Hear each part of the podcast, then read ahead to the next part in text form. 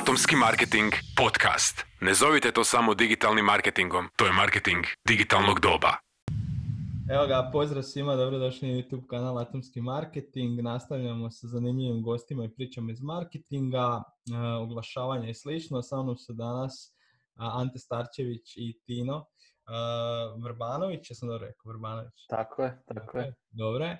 Uh, uglavnom, meni je jako zanimljiva priča o tim hodajućim reklamama. Uh, dosta su, ajmo reći, agresivni na internetu, vidljivi su, ja mislim da nema osobe koja nije čula za, za hodajuće reklame. To je pozitivna stvar, ja mislim, da, se toliko isprez- da ste se toliko isprezentirali.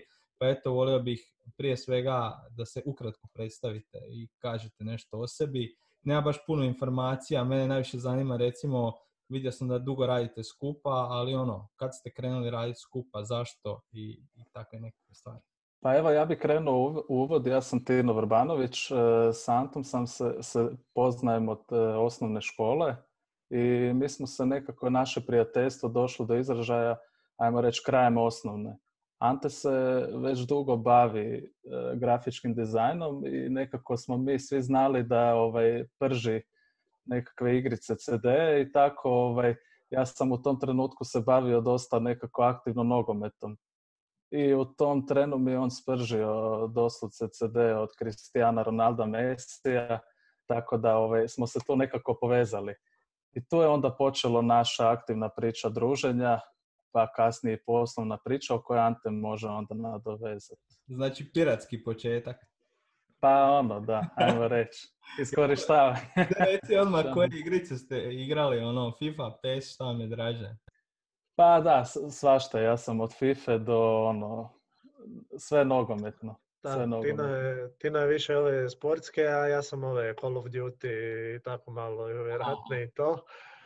Ali da, evo uglavnom e, nakon toga, ajmo reći, počinje taj neki naš ono zajednički poslovni put. E, Ja sam u početku krenuo dosta samostalno sa, sa kreativnom agencijom. Pokrenuo sam priču kreativne agencije i, i tu sam se ja, ajmo reći, to je bilo još na faksu, ni- nisam to tad smatrao ono skroz ozbiljno, nego nešto sa strane u studiranje sam pokretao, ajmo reći. I nakon nekog vremena, tu sam se ja borio nekih godinu, dvije. Naravno, prije toga sam ja još i freelance od srednje škole, uvijek neki dizajn, nešto outsourcao sam i tako. A ovo je bilo nešto, ajmo reći, službenije, malo formalnija priča. I evo, nakon nekog vremena smo Tino i ja tu sjeli, neko naše prijateljstvo, ajmo reći, više izraslo u neku poslovnu suradnju. On je odlučio isto ići agencijskim stopama. Nakon, nakon sporta je odlučio u agenciju. A, u kojoj agencija je bila Agencija prije, je jedna prije, Da, da, prilika komunikacije, da. da, Ja sam se nekako profilirao kroz nju, makar ja kažem, ja sam čak radio kroz cijeli period i faksa i ranije, tako da ovaj, ja sam malo više grana ovaj, obuhvatio. E, volim učiti, volim e, nešto novo, tako da sam prošao tu nekakav i marketing od e, nekakvih zdravih lanaca prehrana, Mhm. pa sam se onda aktivno u agenciju priključio i tako je došla nekakva ideja da nešto zajednički pokrenemo. E, i kak sad ideja, odakle vam je pala ideja hodajućih reklama? Pa to je bilo, to je bilo ono, borili smo se dugo ovaj, sa tom, ideja je stajala godinu dana. U biti prvo je bila sva priča sa kreativom. I tako nekako smo mi taj koncept smišljali ono dosta dugo dok to ne pokrenemo, dok, da ne bude sve. Htjeli smo da to sve bude savršeno po špagi za tržište. I onda je, kažem, jednostavno samo od sebe se dogodilo. Ante, ti tu malo više... Pa da, sama, sama, sama ideja nama nije ništa izgledalo kao neki heureka trenutak kad smo otkrili jel, sam, same hodajuće reklame, dakle usluga i priča, ajmo reći u tom obliku gdje ljudi nose neke reklame, postoji kao gerila marketing već dugo godina i tako dalje. Ali mi smo imali, ajmo reći, tu neku ideju tada da, da to specijaliziramo to područje, da od toga napravimo jednu posebnu platformu uslugu. A, međutim, uvijek smo to gurali kroz, nekakvu, kroz neke kreativne usluge, kroz kreativnu agenciju gdje je to bilo, ajmo reći, nešto sa strane. Tako su klijenti tada osjećali. I nismo nikad mogli e, to, dakle uvijek kad bi ponudili, ne znam, e, kreativne usluge, htjeli smo i to ponuditi kao uslugu oglašavanja. Ali jednostavno to tada nije, nije išlo, jer to je bila nekakva podstranica na našoj tadašnjoj stranici, malo je to bilo nešto opisano, dvije, tri rečenice, nije bilo nijedne fotke, niš specijalno. Nitko to nije shvaćao ozbiljno. A kada ste odlučili to gurnuti u prvi plan? Pa zapravo čim smo nakon nekih par mjeseci s kreativnom agencijom, bilo je puno borbe, do, doći do klijenata i tako dalje. Jednostavno imali smo i jedan dobar savjet e, PR stručnjaka Daniela Koletića, on, on je tu s nama malo isto pričao oko te ideje i došli smo zapravo do ideje da bi trebali u tom trenutku napraviti jednu potpuno samostalnu odvojenu platformu, dakle hodajuće reklame i kroz to se kasnije jel, e, krenuti sa tom pričom u stilu da, da od, to, od te usluge napravimo posebno i kasnije proizvod i tako dalje. I evo, krenuli smo, lansirali smo našu web stranicu, krenuli smo raditi aktivnije prodaju isključivo u tome smjeru, dakle u zakupu medija. I, I onda, su tek, da. i onda su tek došli problemi.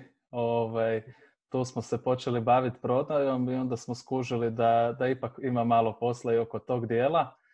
E, kažem, neki godinu dana smo radili na tome, dok je došao ono prvi klijent, doslovce smo već i razmišljali hoćemo se nastaviti s tim baviti, hoćemo forsirati to prodavati ili nećemo. I odlučili smo da hoćemo. E, odradili smo masu sastanaka s time da ovaj, svi su tu kao pa zanimljivo, dečki mladi su ovako onako, ali svi čekaju onog prvog. Kao ko prvi, ovaj, onda se i drugi love. I tako je bilo slučajno jedan klijent preko web stranice u biti naišao na našu uslugu i tako kad smo krenuli u suradnju, onda su počeli jedan po jedan.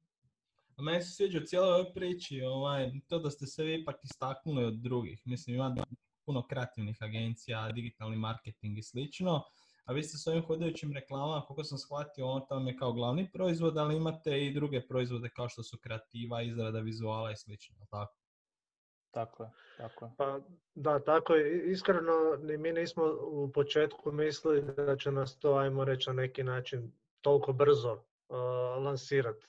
Znači, ipak smo očekivali da će ljudi to prepoznati, da će biti ok, ali nismo očekivali taj moment da će stvarno prepoznatljivost hodajućih reklama da će doći do te razine do koje je došla. Mislim tu naravno i naš dobar marketing i sam, samo to komuniciranje prema van je bilo dosta dobro izvedeno i ljudi su prepoznali, pogotovo što smo, evo Tino i ja smo dosta, ajmo reći, mladi e, i općenito je to u Hrvatskoj dosta nepovezivo, to, toliko mladi ljudi s poduzetništvom, nisu ljudi navikli i to je svima bilo jednostavno dosta neobično i od toga se ta priča onda kasnije i eksponencijalno proširila. Evo, dva, dva mlada dečka imaju hodajuće reklame, onda je to tako marketinški i više odjeknulo u tom smjeru. Ali naravno sad uz hodajuće reklame mi dalje radimo kreativne usluge, nismo s time nikad ni prestali. Dakle, radili smo prije svega i pripreme za hodajuće reklame. Dakle, tu se radi o tisku plakata za koji treba priprema i samim time neke klijente do kojih smo došli, dakle naši trenutni uh, kupci medija u 70% su srednji i veći brendovi i tu je i do njih bilo, ajmo reći, lakše prezentirati neke naše ideje kroz mediji koje bi oni kasnije prihvatili i za neke druge svoje medije i za neke druge stvari. Projekte, da.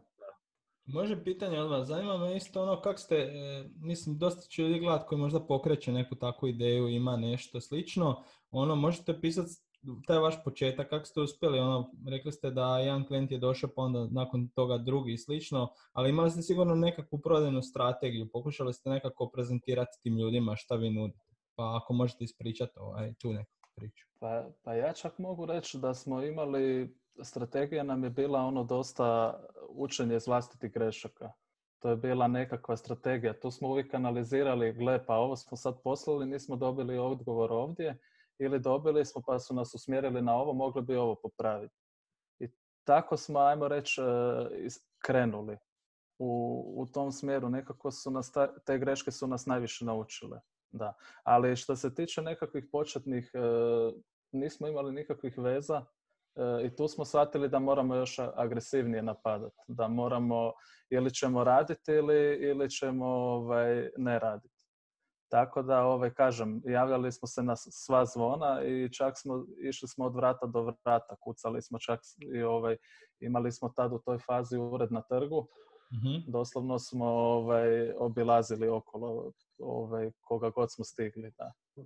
To nije, Da, nije baš učestal način prodaje, pa ono, kakve su te reakcije? Sigurno je to isto utjecalo na dosta klijenata. Da, Pa znaš šta, bilo je utjecalo na dosta klijenata, ali mogu čak reći više pozitivno. Ovaj, išli smo i po sajmovima i dijelili smo svoje usluge, tako da to je nekako urodilo, ljudima je to bilo simpatično, ono, mladi ljudi se bore, ovaj, tako da, kažem, pogotovo na nas veliko iskustvo, jako veliko iskustvo. Da, da, iskreno evo ja ću sam nadovezati. U samom startu, dakle, nismo imali sad nikakav ono konkretan poslovni plan, tipa da smo raspisali 100 stranica i sad ono, samo po tome idemo. Jednostavno nismo znali ni kako će Da. tržište reagirati, ni prvo jer je usluga, ajmo reći, netipična na našem tržištu, dakle nemamo se s kime uspoređivati, a drugo nismo znali ni kako će ljudi reagirati na, na sam medij, na uslugu. Mislim, naše tržište je samo po sebi malo konzervativnije, oglašivački po tim stvarima i nismo stvarno ništa mogli konkretno očekivati. Dakle, išli smo doslovno na, na sve opcije i vidjeti onda što najbolje djeluje, gdje možemo najbrže doći do klijenata i na to smo se onda kasnije, kasnije smo onda naravno napravili jasno neki plan prema tim iskustvima. To je bilo u početku. Da, zanimljivo je to recimo s marketing planovima. Znaš, ono kad svi kažu piši marketing plan pa ti treba ono šest mjeseci, godina dana. Je, je. I sad zamisli, pišeš marketing plan i dogodi ti se korona, pa ti se dogodi potres i slično, onda onak, u biti, koliko to ima smisla ili koliko je bolje imati onak jasnu vis- viziju, misiju i onda ganjati te nekakve ciljeve, ajmo reći, kratkoročne i dugoročne, nego raspisivati e, nekakve dugo, dugačke marketing planove, pa onda ko zna šta će se dogoditi u današnjem svijetu u kojem se sve jako brzo mijenja. Pa to je ono što, što smo mi od početka radili na tome, da ne planiramo puno, nego da, da puno radimo. I tu je, taj rad je došao do izražaja. Mi smo, nekad je se dogodilo da spavamo u uredu. Tako da, ovaj, baš za te neke situacije koje ne možemo predvidjeti. Jer ne možeš ti znati, klijent e, mi pošalje danas, pošalje mi ovakvu ponudu, onda mi za tri dana pošalje, gle, ipak se mijenja lokacija oglašavanja, e, daj mi sad pošalje još tri nove za, za Jadran. Tako da, ovaj, kažem, nema, nema striktnog pravila, isključivo rad. Ante, jesi ti nešto htio dodati? Pa da, nadovezao bi se na Tina da u principu eh, od velikog ljudi eh, puno su opterećeni na početku, znači eh, da sad mora isplanirati sve točno u detalj, eh, kak će sad ovo biti, kak će, a na kraju, na kraju sam pokazatelj neke operativne aktivnosti u samom početku je po meni najbitniji. Znači kad ti kreneš zaista kucat po tim vratima, ljudima, zvat ovog onog, oni će ti dati najbolji feedback. Sam ćeš onda vidjeti šta, šta ti tu nije dobro i šta moraš mijenjati. Pogotovo s ovakvim idejama koje su, ajmo reći, nemaju neku konkurenciju, ne možeš ih s ničim sad točno usporediti. Dakle, ne možeš reći šta je sad tu tebi bolje, lošije od konkurencije kad je u tom trenutku nema na tržištu točno takve ideje. Tako da smo mi jednostavno morali ići na takav način, ajmo reći neki gerila način, ali poslije je to sve naravno ipak do- dobilo neku formalniju verziju, vidjeli smo što moramo raditi, kako raditi i plan je sam po sebi bitan u kasnijoj fazi da bi čovjek mjerio isto rezultate. Znači da ipak postoji neki način na koji se mjere ti rezultati i koji su ciljevi za tu godinu, za to tromjesečje i tako dalje. Pa evo, ja bi se samo isto nadovezao još da je, smatram da je jako bitno, mi smo taj medij u početku i sami nosili. Čisto da dobimo osjećaj kako ljudi reagiraju i šta možemo ponuditi svojim klijentima s tim medijem. Tako Odlično. da, tako da smo tu onda ovaj, dobili na tome, klijent uvijek traži neku dodatnu sugestiju. I onda se tebi polja, vidici ti se otvaraju za takve stvari, tako da eto, kažem. Da mi recite, spominjali ste da je naše tržište malo konzervativnije, pogotovo što se tiče marketinga, oglašavanja i slično. A koliko je bilo teško ili lako prodati hodeće reklame nekakvim direktorima tvrtke, direktorima marketinga, s obzirom da znamo da im je još uvijek digitalni marketing mnogima od njih ono znanstvena fantastika i da im moraš ono rukama i nogama objašnjavati. Ne pričamo svima naravno, nego o o ne- određenom broju ljudi. Sigurno ste se susretali s njima. Pa Ne je, naravno o imenima, nego samo primjer. pa je, hoćeš ti Ante ili, ili ću se ja? Pa, pa daj, evo ti si tu malo... Ovaj, ja mogu reći, e, pošto ja radim prodaju, da, da je to bilo da, razno raznih priča, razno raznih situacija. Od kava gdje smo otišli ono pokunjeni do, do ne znam, e, na prvu mogu reći da im to prvo su nas pitali ono pa kako će ljudi, ono, ljudi to nose jadni ljudi. Ovaj, jadni ljudi pa sad pa kao moraju se, mi kažem pa i mi smo to nosili, mi znamo šta je to, znamo što je medij. I onda su tu bile te borbe u uvjeravanju. E na kraju onda poslije kad, e, kad vidiš ono da ipak medij gdje se mladi kreću, gdje izlaze iz, e, iz prostorija soba, e, da vide ipak da nešto i za svoje zdravlje čine, a opet i zarađuju, promoviramo brand samim ulaskom u neko središte zbivanja, prepoznalo se i naravno i sama referenca klijenata. Ovaj, ipak je ljudima lakše kad vidi svoj, nekakvu svoju granu djelatnost, da smo već surađivali s njima, tako da je to. Na taj neki način se poslije faza išla faza po faza, pa je bilo lakše za dogovoriti. Da, evo, rekao bih da je dosta bilo konzervativno u stilu što Tino kaže, dosta smo radili na toj komunikaciji e, promotora, znači gdje smo pokušavali predočiti e, klijentima da, da, da je zaista medij, da nije sad nekakva degradirajući način da, da ljudi se sad osjećaju neugodno ili ne znam što. Dakle, da su ljudi educirani, da im zbilja nije težak sam proizvod i tu je trebalo normalno raditi i na, i na samome marketingu na način da, da ljudi shvate da, da iskomuniciramo pravu poruku. Znači da nema nikakve stigme i to je, ajmo reći, klijentima bilo po meni u startu velika prepreka. Znači nisu znali što očekivati, jel to teško, nije. Onda smo morali i raspisati doslovno sve proizvod, koliko točno ima kila, da im to sve predočimo. Znači da, da, da dobiju dojam da je zaista medij funkcionalan, da, da je lagan, da dobiju puno benefita od takvog oglašavanja i naravno, na početku uvijek to neka testna kampanja, možda dva, tri dana, ali onda kad se ispostavi da im je bilo ok, onda ide dalje. Tako, tako je bilo na početku. Da.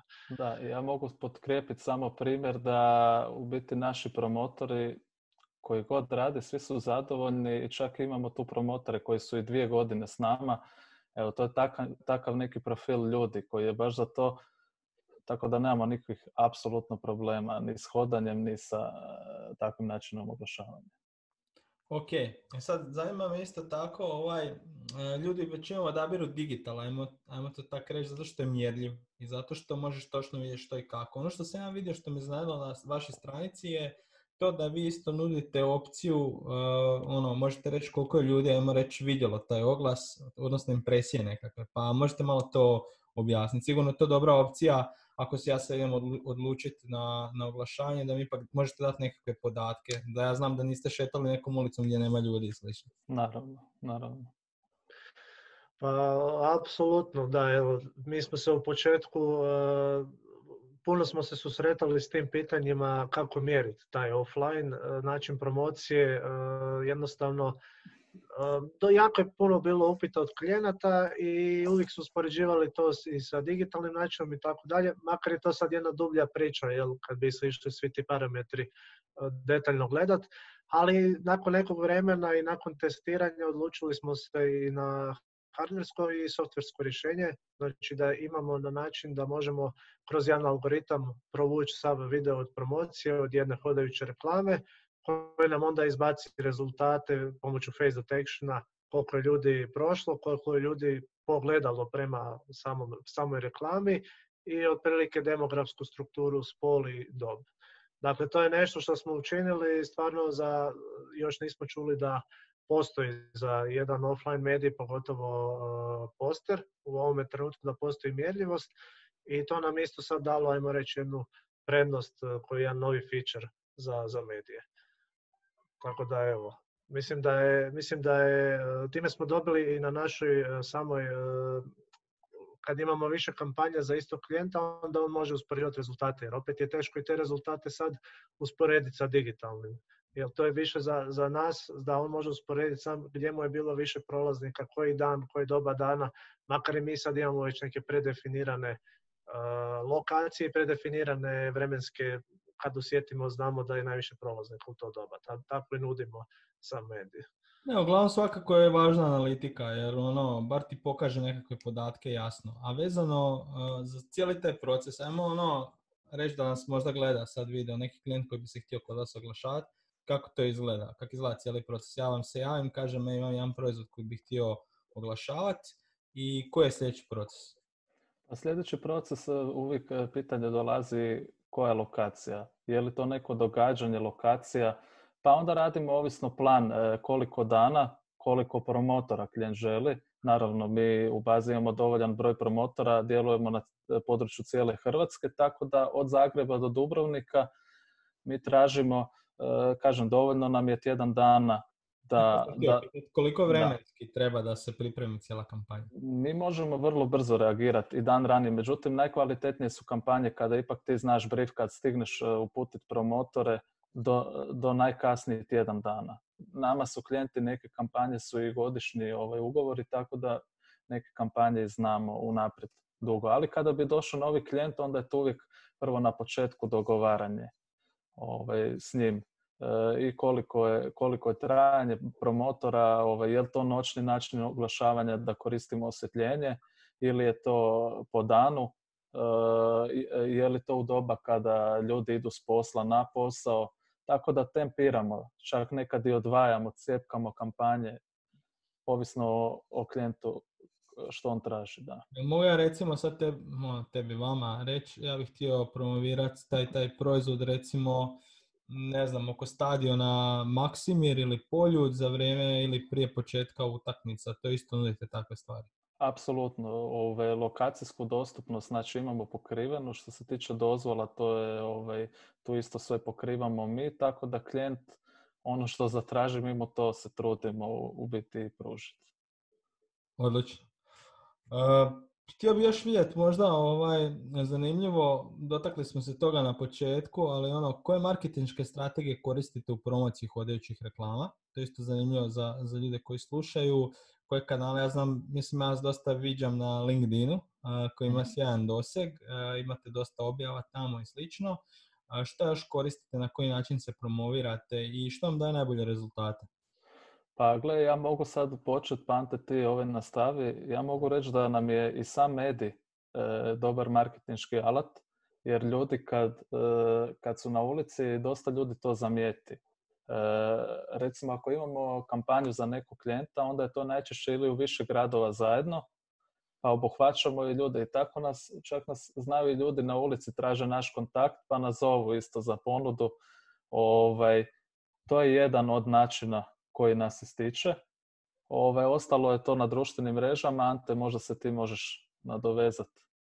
Pa da, dobro si primijetio, evo, znači, društvene mreže, LinkedIn prvenstveno, znači taj nekakav B2B glavni kanal, e, jednostavno naša struktura klijenata e, dolazi iz, iz nekakve srednje, možda i veće e, segmentacije poslovnih subjekata i onda naravno na LinkedInu, ajmo reći, imamo tu ciljanu publiku, ali samim time imamo i kanale, naravno naš, sa naša web stranica sa svježim sadržajem, sa novim kontentom, tu imamo i prijave za, za samu newsletter listu, dakle to je isto jedan od alata, obavišta, znamo nekad obavještavati klijente o nekim posebnim stvarima, pogodnostima, i rekao bih naravno direktan email, e, Tino je tu sad, e, on radi prodaju, dakle on je u komunikaciji s klijentima, naravno i mi moramo pratiti sam, samo tržište e, agencije za zakup medija koje također imaju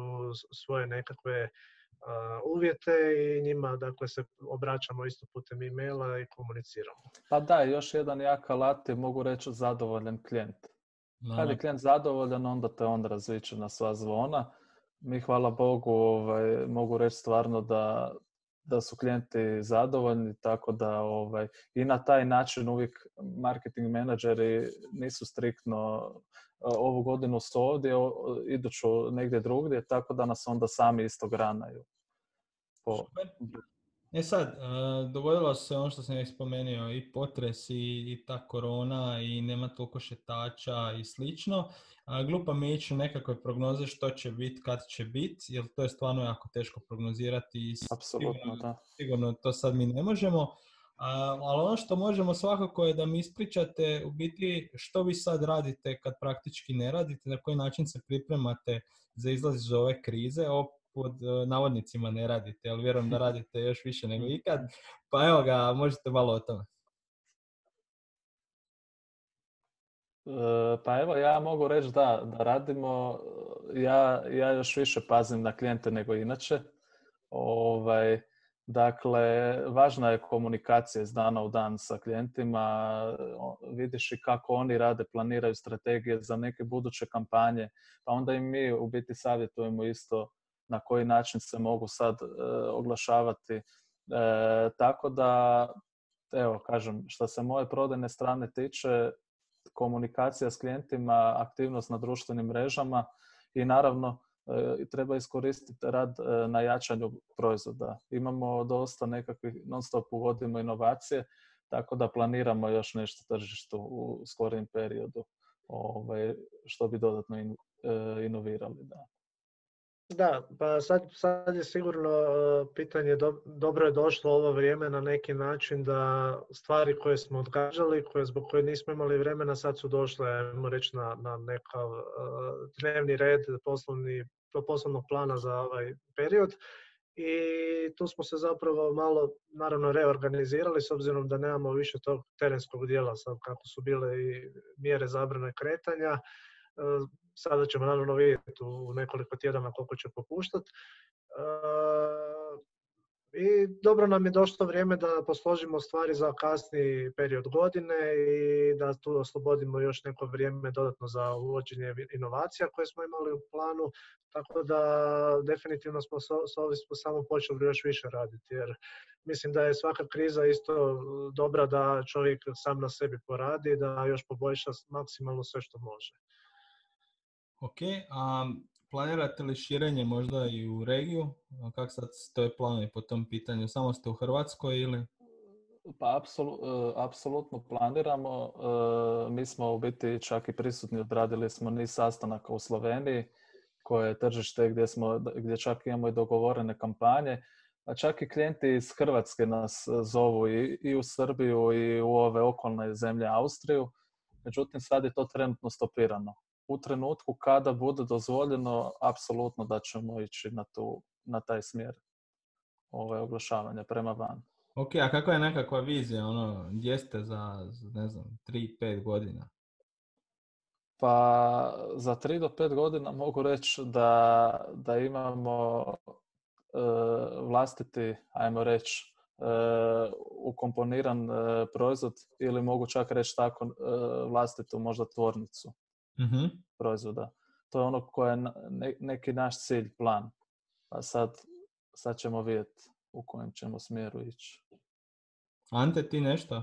Pa da, slažem se s Tinom, ovaj, cilj nam je isti vizija, znači prvenstveno vlastiti proizvod i biti lider u, barem u, u ovom dijelu Europe sa vlastitim proizvodom i sa uslugom, a dalje ćemo vidjeti e, kako će se stvari odvijati. Prvenstveno ta tvornica i izrada vlastitog proizvoda nam je sad cilj nekakav tako kroz dvije do tri godine, pa ćemo vidjeti dalje. Da, mi na neki način vlastiti proizvod e, ovaj, imamo jer smo dodatno ovaj, e, reklame smo, mijenjali smo malu strukturu, ali, ali bismo htjeli baš od, od nule sa svojim proizvodom. Ok, super. I možda za kraj, e, onako prodajno, e, zašto baš hodajuće reklame u odnosu na nešto drugo? Zašto bi ja kao direktor marketinga e, vama ono, poslao poruku, mail i rekao, e, ja bi baš se oglašavao uz vaš proizvod, jel?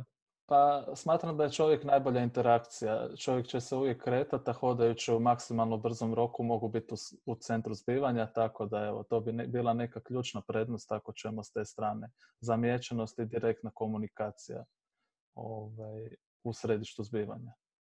Da, evo, ja se slažem s Tinom, e, mogućnost interakcije je sigurno jedan od najvećih benefita, ali s druge strane za dugoročne brand awareness kampanje i tako dalje, smatram da opet drugačije doživi emocionalno prolaznik kad vidi hodajuću reklamu u tome, ajmo reći, offline smislu, nego kad na news feedu ili negdje vidi reklamu, dakle ipak su tu neke nema sad službenih naravno nekih istraživanja da mi možemo konkretno pričati, ali iz osobnog iskustva ipak smatram da je drugačiji doživljaj i da nije sve na kraju u toj e, cijeni klika, ima nešto i, i u tome kako čovjek i percipira reklamu, u koje doba dana ju vidi, kada ju vidi i tako dalje. Tako da evo, a i ovim putem pozivam i sve oglašivače da sad nakon korone i nakon ovih svih zbivanja da ne odustanu od svojih strategija i planova, nego i samo prilagode komunikaciji koja dolazi. Da, to se slažem. Znači, neko od vas dvoje, dvojice na LinkedInu baš podijelio članak sa 24 sata, mislim. Ante, o tome, Ante, je. O tome kako u biti, e, neko je rekao da je u prošloj krizi, Mepas ili neko tako, da, su u biti dodatno uložili u oglašavanje i da im se to isplatilo. Pa možeš možda nešto i o tome taj primjer. Pa, da, da, pa to je, evo, to je stvarno vlasnik, znači Mepas grupacija, Saponija, čini mi se i, i, i Kandit. Dakle, zašto? Zato što 2008. godine kad je nastupila kriza, naravno odmah i padnu cijene i oglašavanja i zakupa medija. I ko u tome trenutku želi za manju cijenu zakupiti veći oglasni prostor, mislim da može puno iz toga profitirati.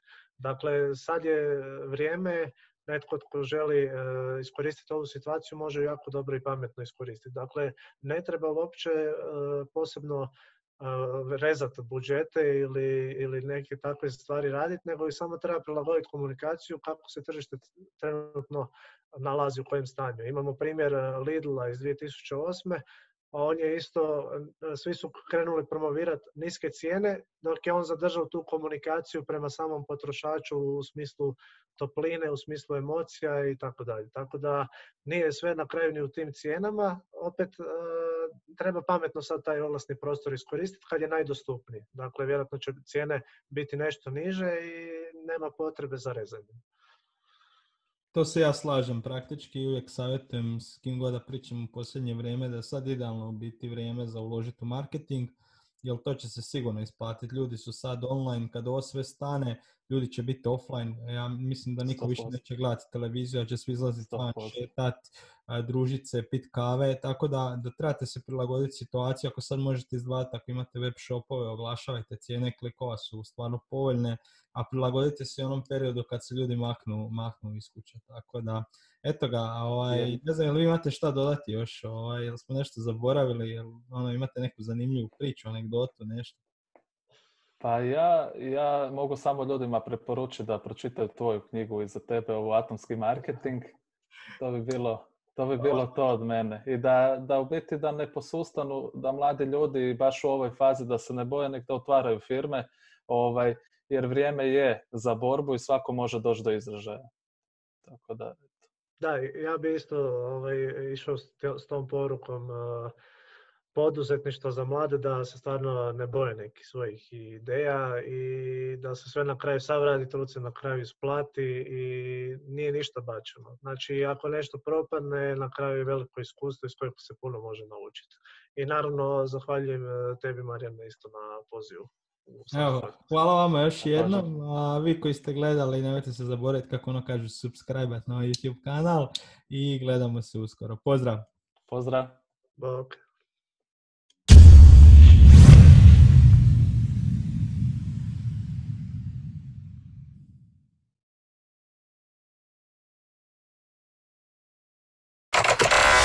Atomski marketing